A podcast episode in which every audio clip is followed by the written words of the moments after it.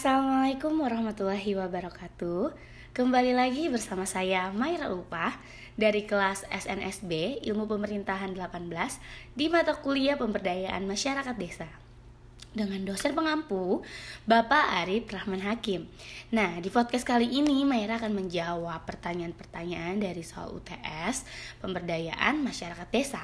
Untuk soal yang pertama, yaitu jelaskan menurut pengamatan Anda apa minat dan kebutuhan masyarakat desa yang ada di daerah saya.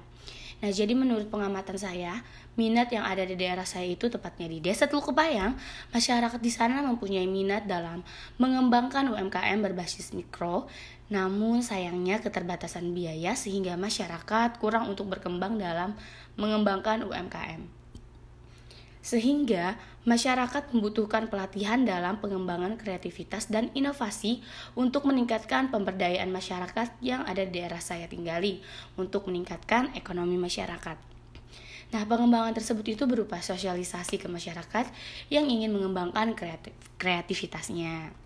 Nah, lanjut ke soal yang nomor dua. Pada suatu desa terdapat sumber daya alam kelautan yang berpotensi menjadi objek wisata. Namun masyarakat desa tersebut belum memanfaatkan untuk aktivitas pariwisata. Nah, jika saya berada di desa tersebut, maka yang saya lakukan itu adalah saya akan mengajak masyarakat untuk bekerja sama untuk sama-sama menjadikan laut atau pesisir pantai menjadi objek wisata yang unggulan dengan cara membersihkan pantai tersebut terlebih dahulu, kemudian mempermudah akses jalan menuju ke objek wisata, wisata tersebut agar mudah para pengunjung menuju ke tempat wisata tersebut. Nah, kemudian mengajak masyarakat untuk mempromosikan wisata pesisir secara menyeluruh, kemudian mempunyai akses informasi pariwisata yang mudah dengan internet dan bekerja sama dengan investor untuk pengembangan wisata pesisir. Nah, ini sangat perlu karena mengingat keterbatasan dana dari pemerintah agar tersedianya sarana dan fasilitas pendukung. Dari cara tersebutlah sumber daya alam yang dimiliki di daerah saya bisa menjadi objek wisata dan bisa mengembangkan daerah saya agar lebih maju dan juga bisa memperbaiki pertumbuhan ekonomi di desa tersebut juga dari aspek sosial dan budayanya. Nah, lanjut ke soal yang nomor tiga. Pada suatu desa terdapat masyarakat yang sangat beragam, berbeda agama, suku, bahasa, dan strata sosial lainnya. Kemudian pada suatu peristiwa terjadilah konflik yang besar yang mana antar masyarakat bertikai.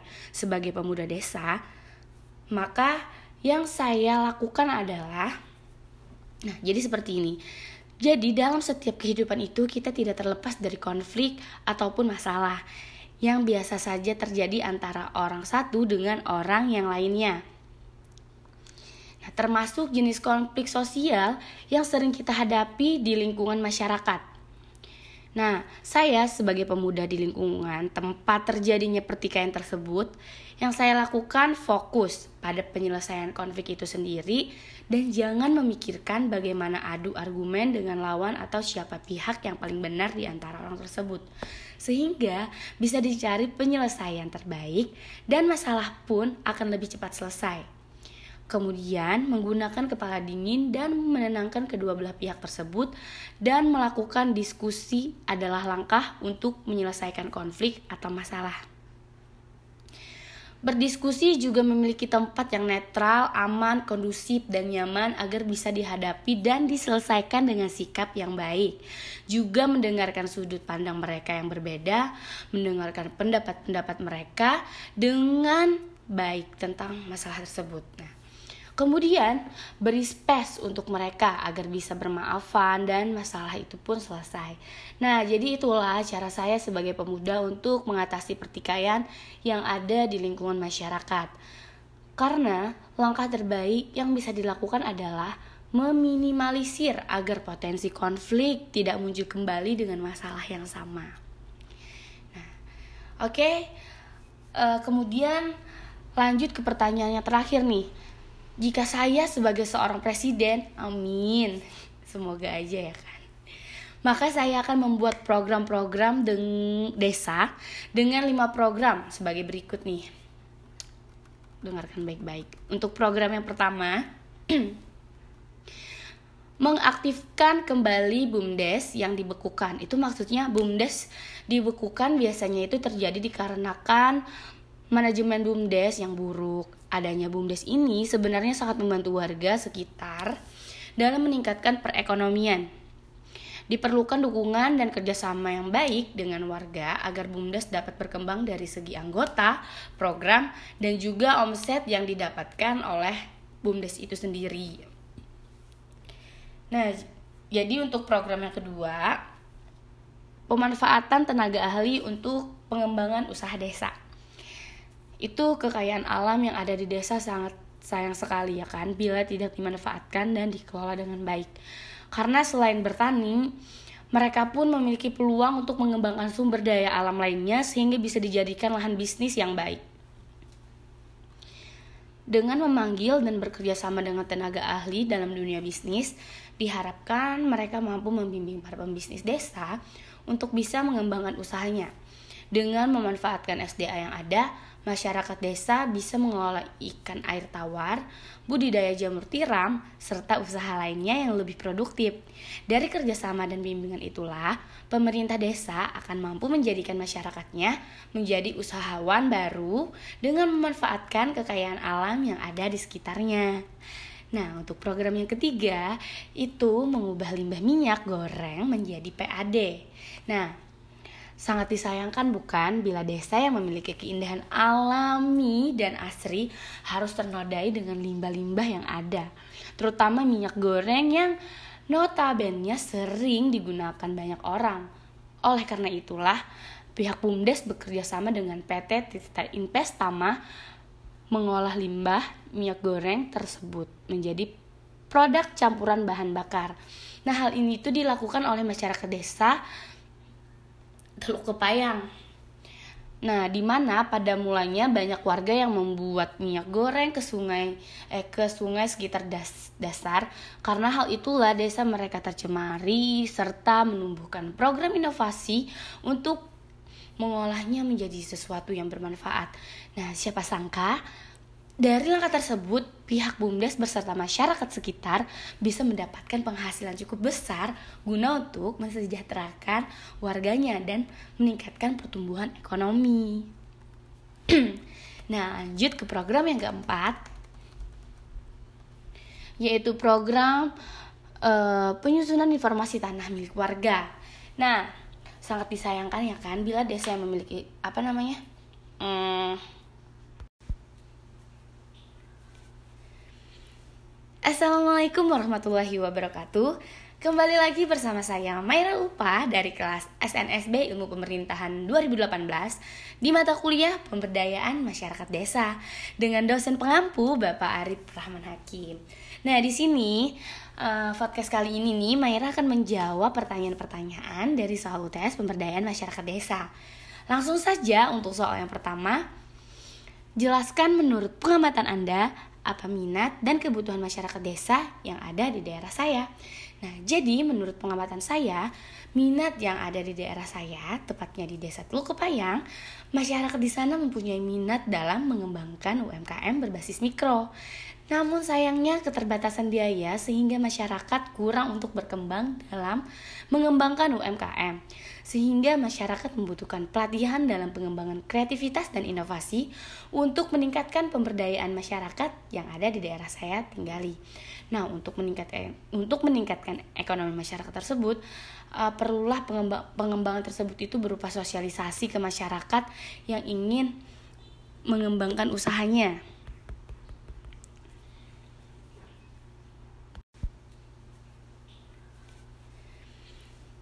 Assalamualaikum warahmatullahi wabarakatuh Kembali lagi bersama saya Maira Upa dari kelas SNSB Ilmu Pemerintahan 2018 di mata kuliah Pemberdayaan Masyarakat Desa dengan dosen pengampu Bapak Arif Rahman Hakim.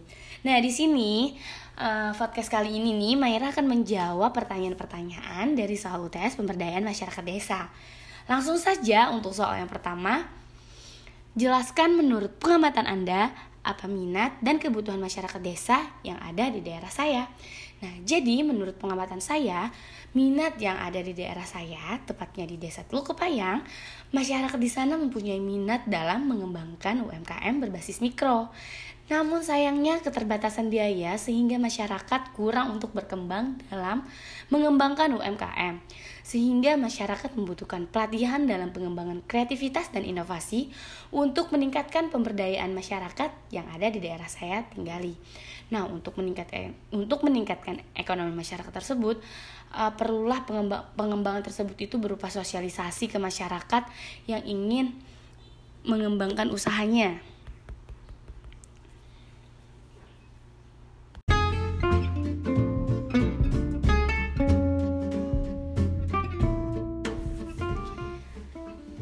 Assalamualaikum warahmatullahi wabarakatuh. Kembali lagi bersama saya Maira Upa dari kelas SNSB Ilmu Pemerintahan 2018 Di mata kuliah Pemberdayaan Masyarakat Desa dengan dosen pengampu Bapak Arif Rahman Hakim. Nah, di podcast kali ini, Maira akan menjawab pertanyaan-pertanyaan dari soal UTS Pemberdayaan Masyarakat Desa. Untuk soal yang pertama, Jelaskan menurut pengamatan Anda apa minat dan kebutuhan masyarakat desa yang ada di daerah saya. Nah, jadi menurut pengamatan saya, minat yang ada di daerah saya, tepatnya di Desa Teluk Kepayang, masyarakat di sana mempunyai minat dalam mengembangkan UMKM berbasis mikro. Namun sayangnya keterbatasan biaya sehingga masyarakat kurang untuk berkembang dalam mengembangkan UMKM sehingga masyarakat membutuhkan pelatihan dalam pengembangan kreativitas dan inovasi untuk meningkatkan pemberdayaan masyarakat yang di daerah saya tinggali untuk meningkatkan ekonomi masyarakat. Nah, pengembangan tersebut berupa sosialisasi ke masyarakat yang ingin mengembangkan kreativitasnya. Oke, langsung yang soal ke nomor 2. Nah, pada suatu desa terdapat sumber daya alam kelautan yang berpotensi menjadi objek wisata. Namun, masyarakat desa tersebut belum bisa memanfaatkannya untuk aktivitas pariwisata. Nah, jika saya berada di desa tersebut, maka yang akan saya lakukan itu, saya akan mengajak masyarakat untuk bekerja sama untuk sama-sama menjadikan laut atau pesisir pantai menjadi objek wisata yang unggulan dengan cara membersihkan pantai tersebut terlebih dahulu, kemudian mempermudah akses jalan menuju ke objek wisata tersebut agar mudah para pengunjung menuju ke tempat wisata tersebut. Nah, kemudian mengajak masyarakat untuk mempromosikan wisata pesisir secara menyeluruh, kemudian mempunyai akses informasi pariwisata yang mudah dengan internet dan bekerja sama dengan investor untuk pengembangan wisata pesisir. Nah, ini sangat perlu karena mengingat keterbatasan dana dari pemerintah agar tersedianya sarana dan fasilitas pendukung. Dari cara tersebutlah sumber daya alam yang dimiliki di daerah saya bisa menjadi objek wisata dan bisa mengembangkan daerah saya agar lebih maju dan juga bisa memperbaiki pertumbuhan ekonomi di desa saya juga dari aspek sosial dan budaya. Untuk nomor yang ketiga, pada suatu desa terdapat masyarakat yang sangat beragam berbeda agama, suku, bahasa, dan strata sosial lainnya. Nah, kemudian pada suatu peristiwa terjadilah konflik yang besar yang mana antar masyarakat bertikai. Nah, sebagai pemuda tersebut, maka yang bisa saya lakukan adalah dalam setiap kehidupan. Nah, jadi kan dalam setiap kehidupan itu kita tidak terlepas dari konflik ataupun masalah yang biasa saja terjadi antara orang satu dengan orang yang lainnya. Nah, termasuk jenis konflik apa ya? Biasanya termasuk jenis konflik sosial yang sering kita hadapi di lingkungan masyarakat. Nah, saya sebagai pemuda di lingkungan tempat terjadinya pertikaian tersebut, yang saya lakukan fokus pada penyelesaian konflik itu sendiri dan jangan memikirkan bagaimana adu argumen dengan lawan atau siapa pihak yang paling benar di antara orang tersebut sehingga bisa dicari penyelesaian terbaik dan masalah pun akan lebih cepat selesai. Kemudian menggunakan kepala dingin dan menenangkan kedua belah pihak dan melakukan diskusi adalah langkah untuk menyelesaikan konflik atau masalah. Berdiskusi juga memiliki tempat yang netral, aman, kondusif, dan nyaman agar bisa dihadapi dan diselesaikan dengan sikap yang baik. Itu penting banget karena di tempat yang baik dan kondusif, uh, pikiran kita bisa menjadi tenang, kemudian bisa menyelesaikan masalah itu secara baik-baik dengan kepala dingin. Nah, juga mendengarkan sudut pandang mereka yang berbeda-beda. Mendengarkan pendapat-pendapat mereka dengan baik tentang masalah tersebut, kemudian beri space untuk mereka agar bisa bermanfaat, bermaafan dan masalah selesai. Nah, itulah cara saya sebagai pemuda untuk mengatasi pertikaian yang ada di masyarakat karena langkah terbaik yang bisa dilakukan adalah meminimalisir agar potensi konflik tidak muncul kembali dengan masalah yang sama. Nah ini yang terakhir untuk soal yang nomor 4 Lanjut ke pertanyaan terakhir ya Jika saya sebagai seorang presiden Amin, amin semoga Maka saya akan membuat program-program desa dengan 5 program Nah untuk program yang pertama uh, Saya akan mengaktifkan kembali BUMDes yang dibekukan Kenapa? Karena BUMDes dibekukan biasanya terjadi dikarenakan manajemen BUMDes yang buruk Adanya BUMDes ini sebenarnya sangat membantu warga sekitar dalam meningkatkan perekonomian. Diperlukan dukungan dan kerjasama yang baik dengan warga agar BUMDes dapat berkembang dari segi anggota, program, dan juga omset yang didapatkan oleh BUMDes itu sendiri. Nah, untuk program yang kedua, pemanfaatan tenaga ahli pemanfaatan tenaga ahli untuk pengembangan usaha desa. Nah, kekayaan alam yang ada di desa sangat sayang sekali bila tidak dimanfaatkan dan dikelola dengan baik. Karena selain bertani, mereka pun memiliki peluang untuk mengembangkan sumber daya alam lainnya sehingga bisa dijadikan lahan bisnis yang baik. Nah, dengan memanggil dan bekerja sama dengan tenaga ahli dalam dunia bisnis, diharapkan mereka mampu membimbing para pembisnis desa untuk bisa mengembangkan usahanya. Dengan memanfaatkan SDA yang ada, masyarakat desa bisa mengelola ikan air tawar, budidaya jamur tiram, serta usaha lainnya yang lebih produktif. Nah, dari kerja dari kerjasama dan bimbingan itulah pemerintah desa akan mampu menjadikan masyarakatnya menjadi usahawan baru dengan memanfaatkan kekayaan alam yang ada di sekitarnya. Nah, next untuk program yang ketiga itu mengubah limbah minyak goreng menjadi PAD. Nah, sangat disayangkan bila desa yang memiliki keindahan alami dan asri harus ternodai dengan limbah-limbah yang ada, terutama minyak goreng yang notabene sering digunakan banyak orang. Oleh karena itulah, pihak BUMDes bekerjasama dengan PT Tirta Investama mengolah limbah minyak goreng tersebut menjadi produk campuran bahan bakar. nah, hal ini sudah dilakukan oleh masyarakat desa Teluk Kepayang tepatnya ada di pedalamannya lagi Mangkalapi. Nah, di mana pada mulanya banyak warga yang membuat minyak goreng ke sungai sekitar desa. Karena hal itulah desa mereka tercemari serta menemukan program inovasi untuk mengolahnya menjadi sesuatu yang bermanfaat. Siapa sangka dari angka tersebut, pihak BUMDes beserta masyarakat sekitar bisa mendapatkan penghasilan cukup besar guna untuk mensejahterakan warganya dan meningkatkan pertumbuhan ekonomi yang ada di desa tersebut. Kemudian, program selanjutnya itu pembangkit listrik tenaga, tenaga mikrohidro. Nah, untuk mendukung fasilitas penerapan penerangan maka desa harus mampu melakukan inovasi sendiri. Nah, di mana salah satu solusinya itu adalah dengan menggunakan pembangkit listrik tenaga mikrohidro, tenaga mikrohidro seperti yang dilakukan oleh warga desa sebelah. Nah, warga bersama warga bersama tenaga ahli membuat uh, inovasi inovasi PLTMH sehingga desa tersebut bisa menikmati terangnya listrik di malam hari. Nah, jadi ini bisa digunakan uh, kepada wilayah desa yang uh, susah untuk penerangan ini bisa digunakan nah jadi itu tadi adalah jawaban-jawaban saya mengenai pertanyaan-pertanyaan tersebut. Semoga dapat dipahami dan dimengerti. Salah hilaf mohon maaf. Sekian terima kasih. Assalamualaikum warahmatullahi wabarakatuh.